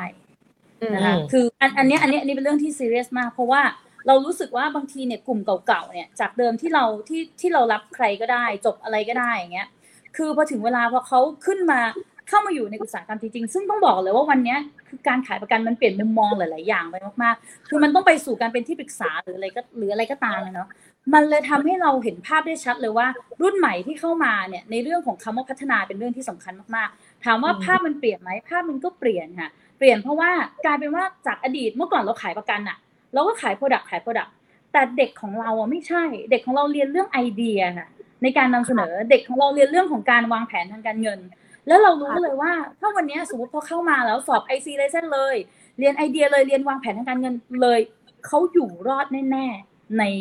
ในสายประกันอืมเมื่อกี้กำลังจะสงสัยไอ้เรื่องของการคำว่านิยามแบบของคำว่าพัฒนาได้เนี่ย มันจะอืมค่อนข้างพัฒนาได้อะไรที่มาเป็นตัววัดว่าเอ้ยคนเนี้ยว่าเขาคนนี้พัฒนาเออว่าได้เขายอมพัฒนาแล้วมันคือมันคือเขายอมตรงไหนพัฒนาแบบเราเราใช้เกณฑ์อะไรเป็นตัววัดอะไรหรือจริงๆจริงๆจริงๆจริงๆเบื้องเบื้องเบื้องต้นเอาจริงๆก็คือการศึกษาแหละ ก็ดูจากการศึกษาอะไรอย่างเงี้ยค่ะ ดูจากแอบดูจากสถาบันนิดนึงอะไรอย่างงี้ ก็เป็นองค์ประกอบอะไรอย่างเงี้ยค่ะ เพราะว่าคำว่าพัฒนาได้จริง ๆ มันก็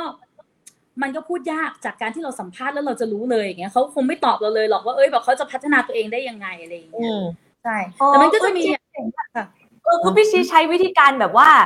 เพราะว่าในการพูดเออสัมภาษณ์อะเราไม่รู้อยู่แล้วว่าเขาพัฒนาได้หรือเปล่าทุกคนก็พี่ตอบชี้ดีหมดอะเออพี่ชี้ก็เลยใช้วิธีการดูว่า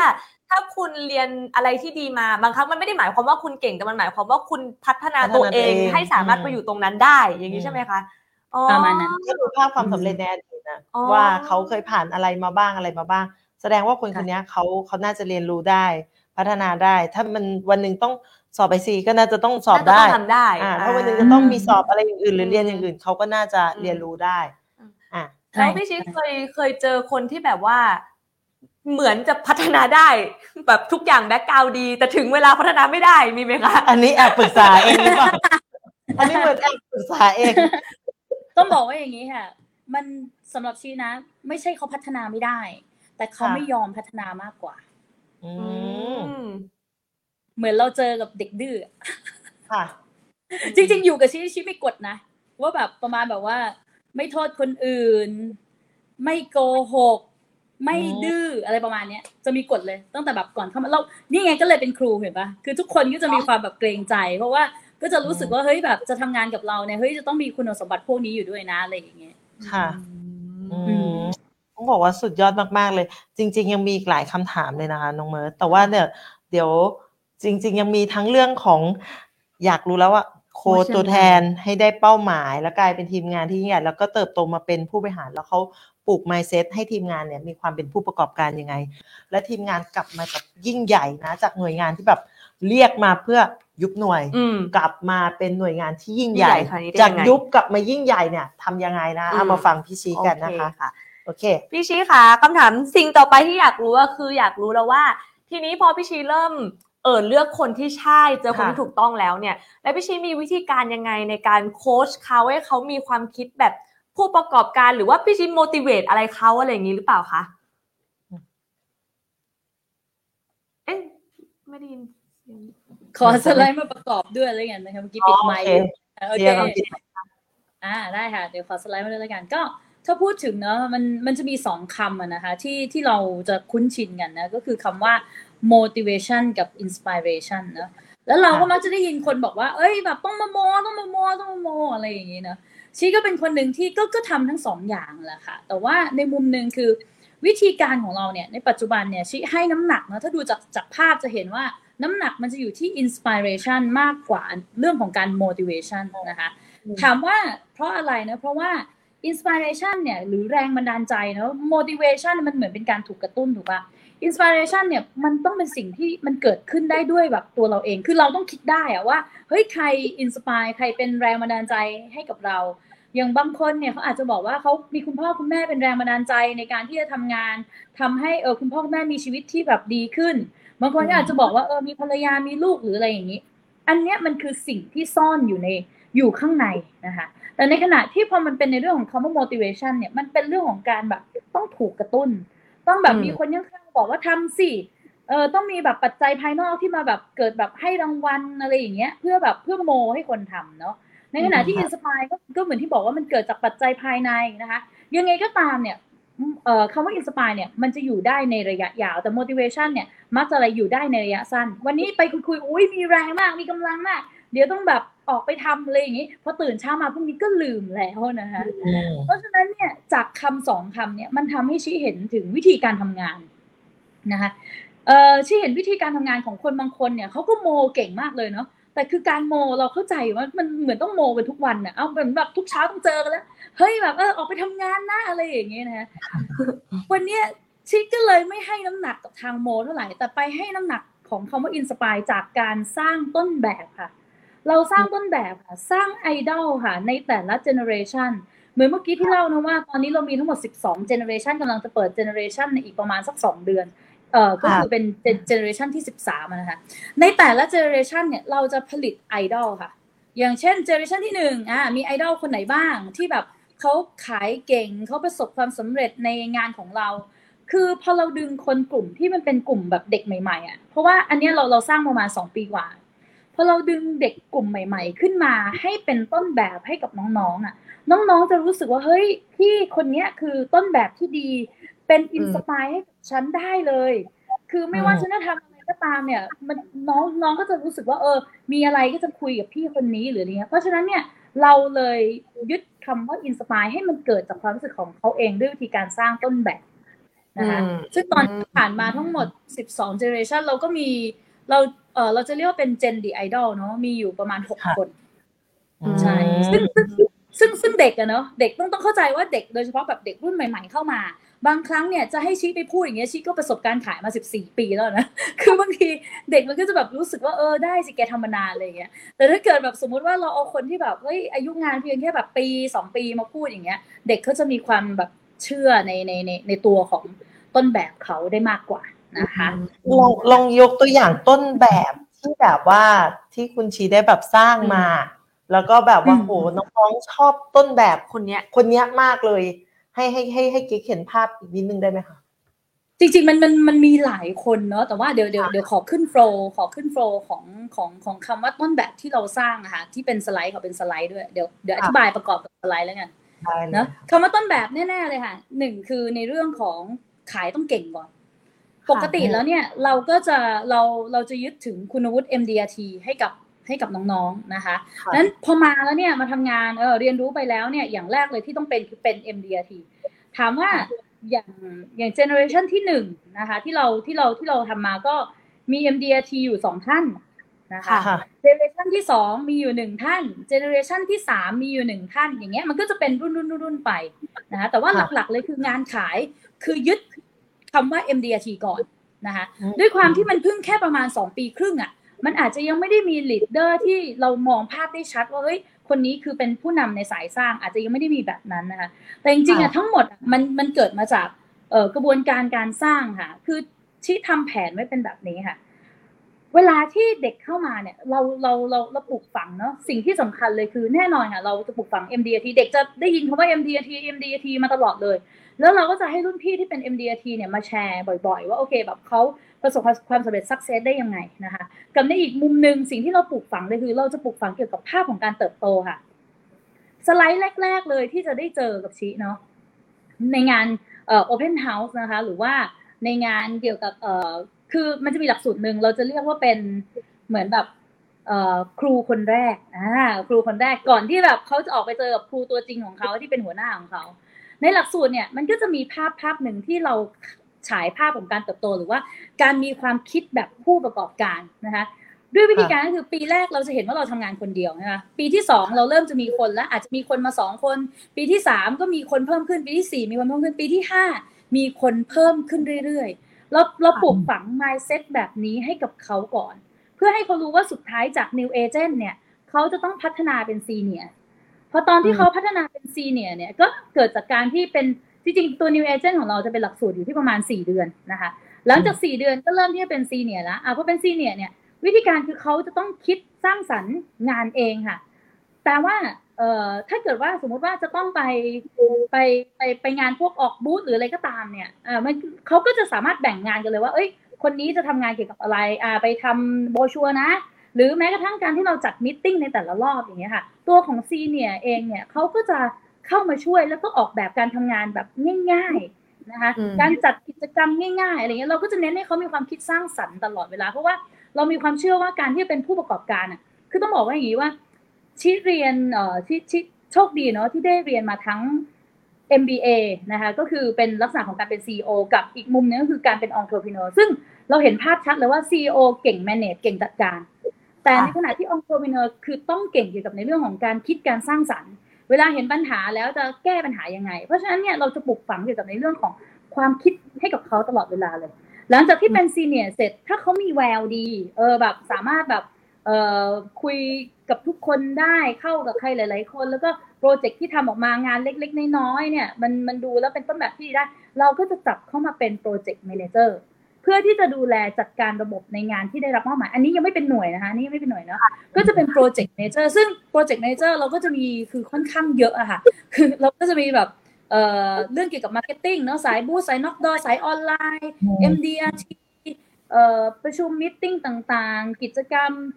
เอ่อ mid year กิจกรรม year plan นะคะเอ่อกิจกรรมสายมูอะไรอย่างเงี้ยคือกิจกรรมมันค่อนข้างเยอะเราก็ผลิตโปรเจกต์ a ม a เจอร์ ให้แต่ละคนดูแลดูแลพอถึงเวลาผ่านไปสักประมาณสามเดือน เราก็ใช้ระบบโรเตทงานแบบเนี้ยนะคะให้เขาได้สับเปลี่ยนงานกัน และหลังจากที่พอเขาเนี่ยเริ่มแบบเก่งกับเรื่องของการจัดการระบบต่างๆ เขาก็จะกลายมาเป็นลีดเดอร์ก็คือเริ่มสร้างองค์กรของตัวเองเพื่อเป็นต้นแบบให้กับคนในรุ่นต่อไปนะคะก็จะมีโปรประมาณนี้ค่ะใช่ก็คือ พูดง่ายๆว่าก็คือเหมือนกับว่าเด็กอะอาจจะยังไม่ได้ขึ้นตำแหน่งอ่าเขาเรียกว่าอืมตำแหน่งไม่จำเป็นจะต้องมีนะความเป็นผู้นำเนี่ย คือวันเนี้ยเราคืออะซ้อมเป็นผู้ซ้อมนำตั้งการแต่วัเป็นนนี้ผู้นำตั้งแต่วันนี้อืมให้เด็กแต่ละคนเนี่ยมีบทบาทมีเวทีในการที่จะฉาย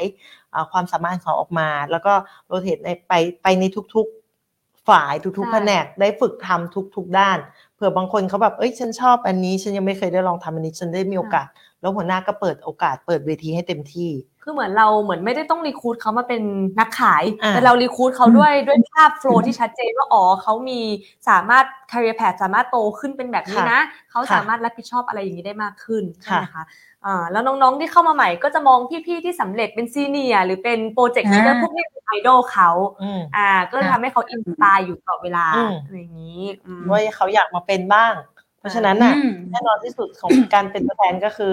ก็ต้องขายให้อ่าให้ได้ คือมันต้องขายให้ได้ให้เก่ก่อนมันจะได้มีคน มันจะได้เราจะได้ไป inspire คนอื่นได้ด้วยอืมใช่ไหมคะใช่อืมใช่ใช่ก็เอ่อชิมีมีความเชื่อในการที่ถ้าสมมติเราจะเป็นผู้นำอะเนาะความสำเร็จค่ะของเราเนี่ย โดยเฉพาะวันเนี้ยถ้าเราอยากให้คนขายสำเร็จ เราก็ต้องสำเร็จในงานขายด้วย อันเนี้ยจะเป็นสิ่งที่ที่เราจะยึดไว้เป็นเป็นหลักเลย ถึงแม้ว่าบางครั้งเนี่ยเราเราอาจจะเจอกับคนเขาเรียกว่า เราจะเรียกว่าสายขายสายสร้างหรืออะไรก็ตามเนาะแต่สำหรับชี้คือทุกสายอะค่ะ มันต้องทำทั้งหมดอะไม่ใช่ว่าวันนี้แบบเออพอสร้างเสร็จแต่ไปลืมงานขาย คือบางทีเนี่ยเราก็อาจจะติดแค่ MDRT COT ก็ได้เออไม่อาจจะไม่ต้องแบบค่ะหลายเท่าก็ได้เพราะว่าเราต้องบริหารจัดการเวลาแต่ยังไงก็ตามเราก็ต้องเป็นต้นแบบให้ได้ในเรื่องของงานขายด้วยอืมถามนิดนึงคือทำอะไรเยอะขนาดเนี้ย มีการบริหารนอนบ้างไหมจัดการตัวเองจัดการเวลาจัดการอะไรหลาย ๆ อย่างยังไง หรือว่าเราต้องมีผู้ช่วยอืมไหมอะไรไหมอะไรอย่างเงี้ยค่ะสำหรับอืมเนี่ยค่ะโอเค คือที่มีผู้ช่วยทั้งหมดเนาะประมาณสามคนค่ะอ่อืมานะคะสามคนนะคะแต่ว่าก็เป็นผู้ช่วยในต่างเอ่อเขาเรียกอะไรนะต่างต่างต่างรูปแบบงานเนอะ จะมีผู้ค่ะช่วยที่เป็นแบบดูเอกสารจริง ๆ จะมีผู้ช่วยที่ดูเกี่ยวกับในเรื่องของการทำออนไลน์ จะมีผู้ช่วยที่ที่แบบเหมือนดูเกี่ยวกับในเรื่องของระบบการทำงานของเด็กอะไรเงี้ยก็ก็ก็แยกแยกๆกันค่ะ คือทำเองอะมันไม่ไหวแน่ๆจริง ๆ หลาย ๆ คนก็พูดกับชี้แบบนี้เนาะว่าทำอะไรต้องเยอะแยะเนี่ยเอาเวลาที่ไหนไปนอนนะเมื่อคืนก็ตีสองนะคะทักนอนกิ๊กใหม่นะ ทำมาทีที่สองเออแต่อาจจะเป็นเพราะว่าเราเราเรายังรู้สึกว่าสนุกแล้วเรายังรู้สึกว่ามันพัฒนาได้อะเนาะเรา คือการทำงานในในในทีมของชิเนี่ยจริง ๆ เนี่ยชิอยากจะชิพยายามบอกน้องๆเสมอนะว่า ให้ทำงานแบบมีความสุข ไม่ว่างานของคุณจะหนักจะอะไรก็ตาม แต่ถ้าคุณมองว่ามันคือความสุขเนี่ย งานมันก็จะได้ผลผลิตที่ดีมากขึ้นอืมยึดความสุขสุขเป็นหลักนะยังใช้ใจอยู่นะอืมใส่ใส่ใช้ความรู้สึกเยอะ ดีดีค่ะดีค่ะแต่เพียงแต่ว่าอะไรที่เป็นจุดแข็งของเราแล้วก็คงอยู่ไว้ อะไรที่เราเติมเข้ามาระบงระบบได้ก็ยิ่งดีใหญ่ทีนี้อยากรู้เลยค่ะว่าทำอะไรมาหลายอย่างละ ทีนี้เป้าหมายอะไรที่คุณชี้ยังคิดว่ายังไม่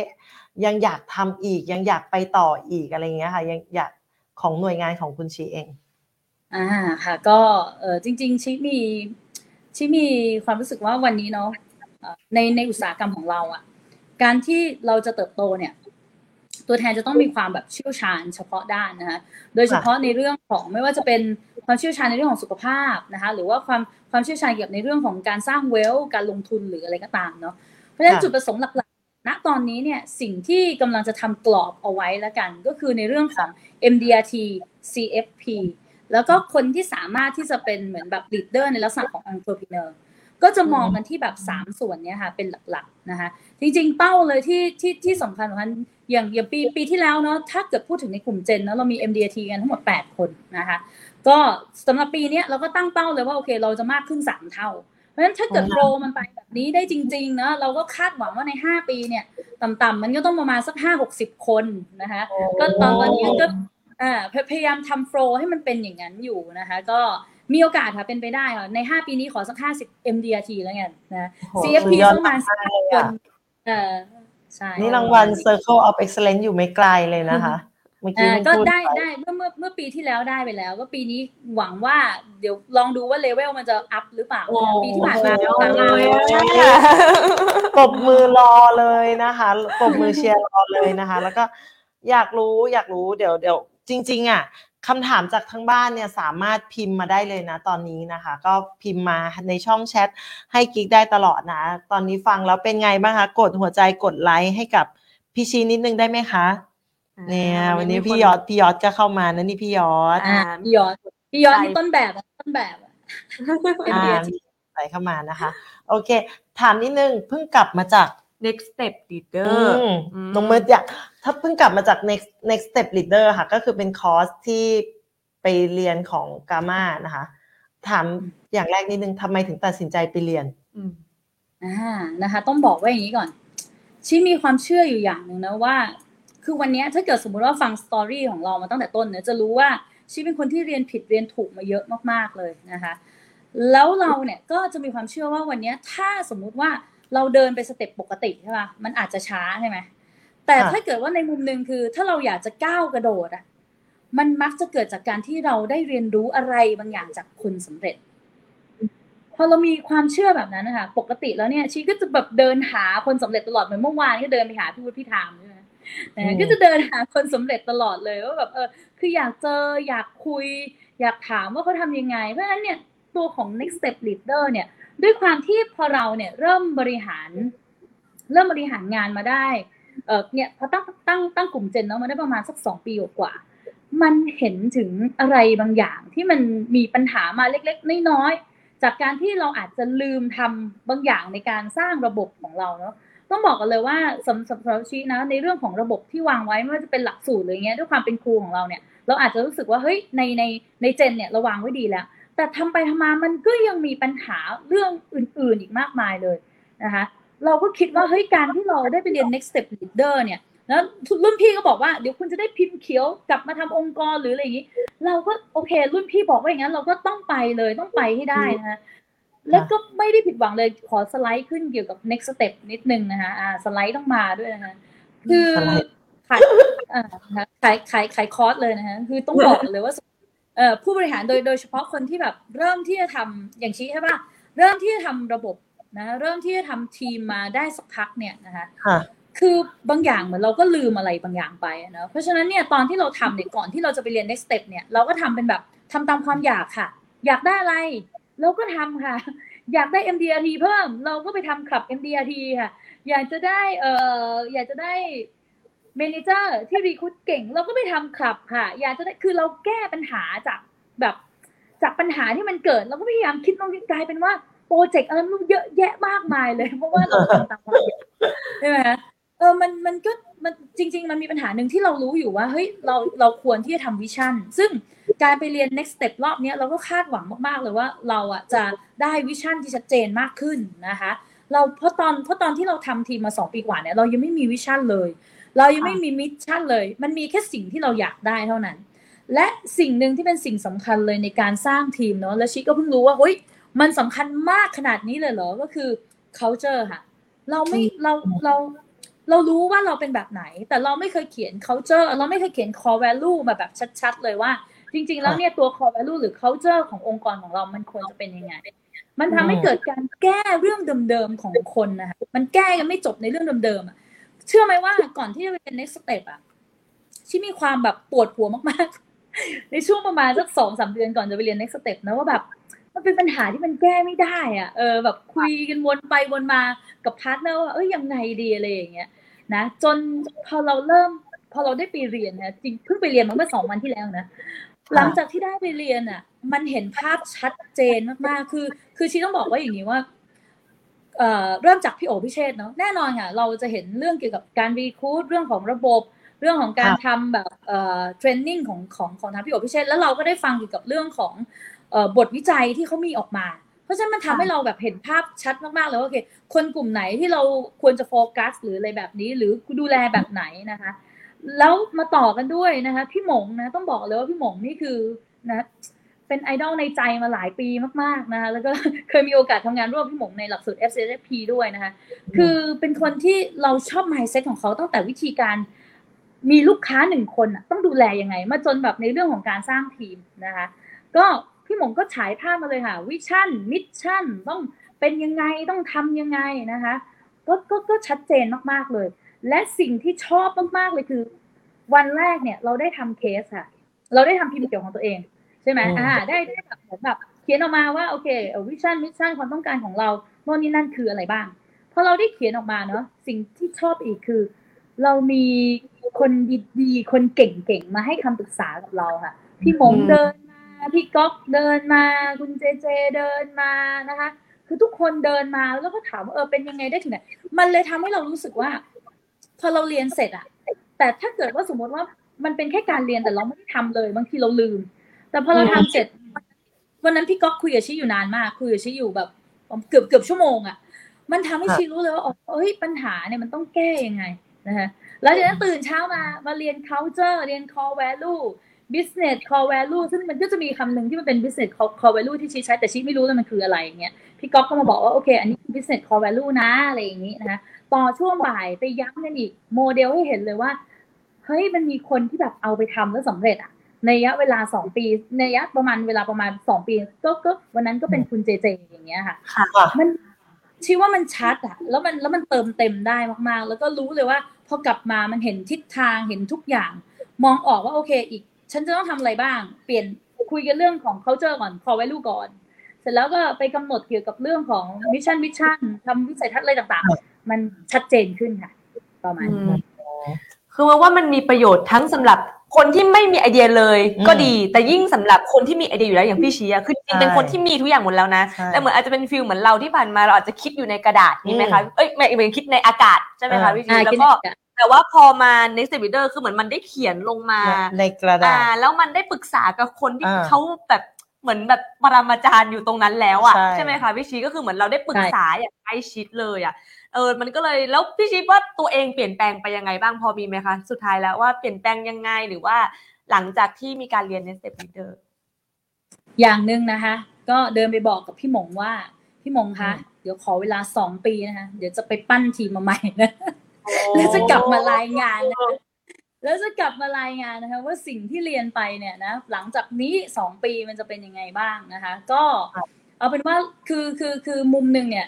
อาจจะเป็นข้อดีของเราเนอะพี่เป็นคนที่ไม่ว่าจะเรียนอะไรก็ตามเนี่ยจริงๆก็พยายามจะเอามาปรับใช้ในทุก ๆ เรื่องนั่นแหละที่เราได้เรียนเนาะแต่รอบเนี้ยมันมันมันทำให้เราเข้าใจมากขึ้นว่าเฮ้ยคำว่าองค์กรเนี่ย มันจะเติบโตไปได้ มันควรจะมี จริง ๆ นะวิชั่นวิชั่นเขาเจอมันควรจะมีจากการที่เราละเลยมันมา จากการที่เรารู้สึกว่าเฮ้ยแล้วมันสำคัญยังไงอะนะอืมเพราะเพราะฉะนั้นพอมันชัดมากขึ้นเราเราค่อนข้างมีความมั่นใจค่ะ เหมือนเมื่อกี้ที่บอกอะก็ดูคำนวณตัวเลขแล้ว ห้าปีมันก็ควรจะได้อะห้าสิบ MDRT อย่างเงี้ย คือค่ะมันทำให้เราเห็นภาพชัดเลยว่าเออแบบมันมีโอกาสจะเป็นไปได้สูงมากๆอะไรอย่างเงี้ยค่ะแบบฟังแล้วแบบดีมากๆนะคะ เพราะว่าการที่เราทำอะไรแบบเนี้ยรูปแบบที่ชัดเจนอะ คือ อย่างเมื่อกี้พอฟังอะก็จะรู้ว่าบางคนบอกเฮ้ยฉันน่ะเวลาที่เราไม่มีดิเรกชันที่ชัดเจนเนี่ยเวลาเราไปฟังอะไรมาทีเราแบบว่าเฮ้ยอันนี้ดีจังเลย ฉันก็มาสร้างสโมสรนี้เพื่อจะสร้าง MDT อันนี้ดีส่วจังอันนี้เลยดีเลยฉัเขาเป็นสร้างอะไรนะสร้างที่ปรึกษาทางการเงินเพื่อจะสร้าง MDT สร้างอ่าคลับรายใหญ่อ่าเพื่อจะทำ MDT อ่าสรุปสุดท้ายยังไม่ได้สร้างนะ MDT อะสร้างก็สคือโมแต่สรสโมสรอย่างเดียวคือคือคือที่เราได้เนี่ย เคยผ่านจุดจุดนี้มาเหมือนกัน เป็นนักสร้างสโมสร ไม่ได้เป็นนักสร้าง MDT นะคะก็เออก็พอเวลาเรามารู้อ่าอ่า ดิเรกชันเราชัดเจนเนี่ย เราจะรู้เลยว่าเราจะไปไหนเราต้องทำอะไรบ้างนะคะ โอเค ช่วงท้าย อยากให้พี่ชีเองเนี่ย ฝากฝากก่อนอ่าสุดท้ายฝากฝากก่อน แนวคิดอะไรดีๆ หรือว่ามีอะไรที่อยากบอกพวกเราสมาชิกเออแฟนคลับการมาแฟนไลฟ์คลัขบองเราในการวันมานี้ไลฟ์นะคะอ่าโอเคค่ะ ก็สำหรับชีเนอะแนวคิดแรกแล้วกันเนอะชีคิดว่าเรื่องของการเรียนรู้มันเป็นเรื่องที่สำคัญมาก ๆเลยนะคะ อยากให้อยากให้ทุกคนแบบจริงๆเอ่อก่อนที่จะเริ่มรายการเนอะชีก็มีคอนซัลท์กับกับกับพี่ตัวแทนคนหนึ่งซึ่งเราแค่รู้จักกันห่างๆนะทุกคนเขาไม่ได้อยู่ในหน่วยของชีนะ หรืออะไรอย่างเงี้ยแต่ว่าเออเรารู้แหละว่าเขามีปัญหา แล้วเรารู้เลยว่าสิ่งที่ต้องแก้คือคำว่า inspire จริงๆ คือวันเนี้ยเขาเป็น inspiration ให้กับให้กับคนที่จะเดินตามเขาได้หรือเปล่านะคะอืมสิ่งสำคัญเลย ถ้าเกิดว่าฟังมาตั้งแต่ต้นก็จะรู้ว่าชีเป็นคนที่ข้อดีคือเรียนรู้ตลอดเวลาเลยนะคะ ชีจำคำพูดของท่านประธานขอขอพูดถึงประธาน MDT หน่อยเนาะพี่ลิซ่าสอนสอนสอนมาเสมอเลยว่า อย่าหยุดที่จะพัฒนาตัวเองนี่คือสิ่งที่สำคัญมากๆ เพราะฉะนั้นวันนี้ชิมีความเชื่อว่า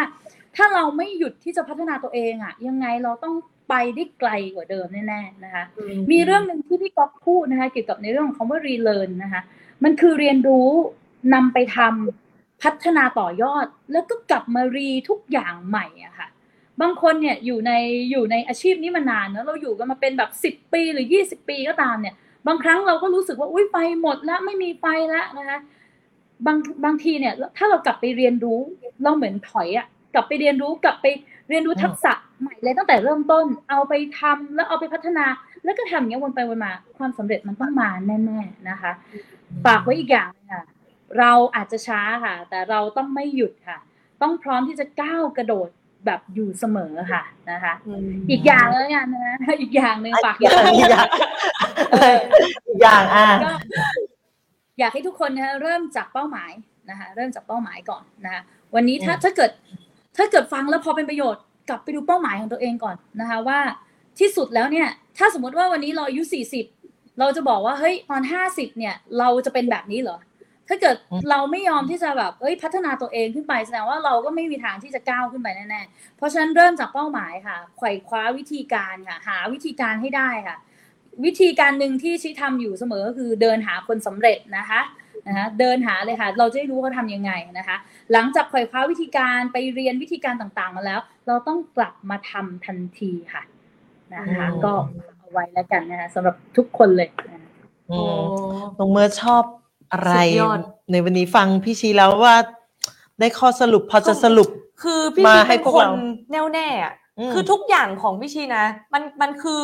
มันคือเรื่องของการที่พี่พี่ชีแน่วแน่ในความฝันตัวเองอืมคือพี่ชีไม่ยอมแพ้กับอุปสรรคที่มันเกิดขึ้นคือพี่ชีเห็นอุปสรรคแล้วก็อ๋อ มันเกิดขึ้นเพื่อให้เราอืมเรียนรู้แล้วก็พัฒนาตัวเองใหม่อ่าตลอดเลยคือเหมือนมันเปิดโอกาสพี่ชีวันนี้นะมันเปิดโอกาสให้เราได้เรียนรู้จากประสบการณ์ของ ของคนที่สำเร็จมันผ่านอืมามแล้วอะเราจะได้ไม่ต้องไปไม่ต้องไปเจอไม่ต้องไปทำเหมือนเขาอะเพราะเราก็อ่าได้รู้แล้วว่าทำแล้ววิธีอะไรคือวิธีที่ถูกต้องอย่างเงี้ยค่ะอืมก็แบบว่าเหมือนว่าไม่ต้องไปลองผิดอืมลองถูก แต่ฟังพี่ชีแล้วให้ไปลองทำใช่นี่อ่าแล้วก็ทำตามคนสำเร็จใช่ทำแบบที่คนสำเร็จเขาทอ่าำนี่นะคะเออนะวันนี้ก็แบบว่าได้ข้อคิดดีๆจากพี่ชีเยอะมากนะคะ แล้วก็พี่ชีเองเนี่ยกว่าจะเป็นหน่วยที่ประสบความสำเร็จอย่างทุกวันนี้ก็ ผ่านปัญหาอุปสรรคมาอย่างมากมาย แต่สุดท้ายก็คือล้มแล้วก็ต้องลุกให้ไวนะคะ มีปัญหาเยอะแค่ไหนก็มองให้มันเป็นเหมือนเม็ดทรายนะคะถึงมีมากมายแต่ก็เล็กนิดเดียวนะโอ้คะโหโอเคคมเลยนะก็วันนี้ขอบคุณสาวๆพี่ติดสาวๆติด ขอบคุณพี่ชีมากๆเลยนะคะ ที่ค่ะให้โอกาสมาไลฟ์นะคะ ได้มาเอ่อสัมภาษณ์ในวันนี้นะพี่ชีเองก็ได้แชร์ประสบการณ์ต่างๆ ให้กับพวกเราฟังนะคะต้องบอกว่าทางบ้านเนี่ย ถ้าชอบกดหัวใจให้พี่ชีนะคะสำหรับวันนี้นะคะบอสกิกนะคะแล้วก็และน้องเมิร์ดค่ะ ก็ต้องเออขอขอบคุณขอบคุณพี่ชินะคะ แล้วก็ขอตัวลาท่านผู้ชมนะคะสำหรับค่ำคืนนี้ไปเพียงเท่านี้ก่อนนะคะแล้วพบกันครั้งหน้ากับกา m าไลฟ์ในหัวข้อสร้างแบรนดิ้งและแอะมาร์เก็ตติ้งกับค่ะน้องเบียร์อชิรยานะคะค่ะพบกันค่ะ ขอบคุณมาก ๆ ค่ะค่ะสวัสดีค่ะสวัสดีค่ะ ขอบคุณค่ะขอบคุณค่ะ This is Gamma Podcast. Transformational Leadership. Presented by Gamma Thailand. Leader of today and tomorrow. มีคนมากมายที่คิดจะเปลี่ยนแปลงโลกใบนี้